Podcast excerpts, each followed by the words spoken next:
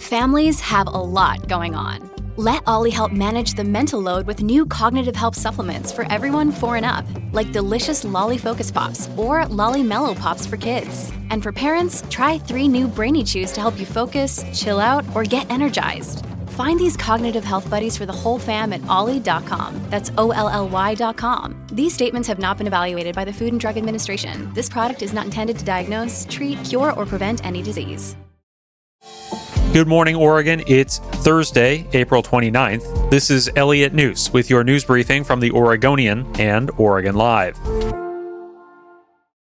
Oregon officials estimate there are 142,000 hazard trees along roadways, rivers, and on private properties burned in September's wildfires. A tree removal program being carried out by several contractors and monitored by a Florida based disaster recovery firm has already removed some 29,000. But a growing number of arborists, landowners, and environmental advocates are concerned that manager CDR Maguire is mismanaging the tree removal program. They say the state is failing to oversee the firm, which was hired under a $70 million contract to monitor the logging and debris removal, and to ensure the state is reimbursed by the Federal Emergency Management Agency. Critics claim far too many trees, some of them green and posing no immediate hazard, are being tagged for removal. Critics also say that raises the prospect that FEMA, if it audits the work, could deny reimbursement for tens of millions of dollars worth of work by the contractors, sticking the state with the bill. Both CDR Maguire and ODOT say those concerns are unfounded.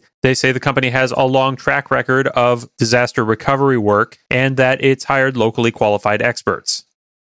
A year into the pandemic, Oregon remains well below the national average in timely unemployment payments, according to federal data, and it's among the slowest states in paying new jobless benefits claims. Since COVID 19 and associated shutdowns sent unemployment soaring, Oregon has struggled to make timely payments, and Oregonians have desperately jammed phone lines trying to make claims. The issues continue for those who have had problems to resolve with their claims. It's still nearly impossible to reach the agency by phone. Thousands of Oregonians had their jobless benefits lapse after 12 months on the unemployment rolls. In many cases, they can still receive aid, but they need to switch to new programs, which means they need to sort through the department's Byzantine website, which in turn puts more pressure on the agency. The state employment department says the federal figures don't fully capture its progress and performance, but it says it will continue to be hobbled by its obsolete computer system until new technology arrives in 2025.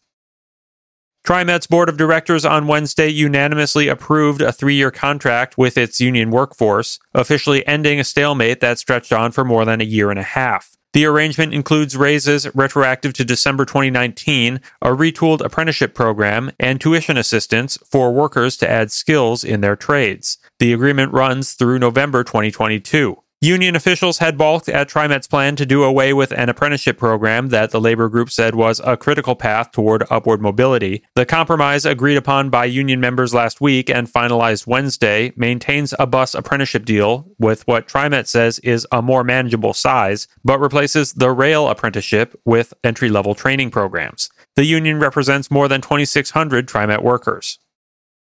Three large private colleges in Oregon have announced they will require students to be vaccinated against COVID 19 when classes start in the fall. Lewis and Clark College, the University of Portland, and Willamette University in Salem all will ask students to show proof of vaccination. The schools have set deadlines in October, August, and September, respectively. The schools will allow students to claim medical and religious exemptions from the vaccine requirement. Thanks for listening. Find more news at OregonLive.com and learn how you can support our journalism at OregonLive.com slash pod support.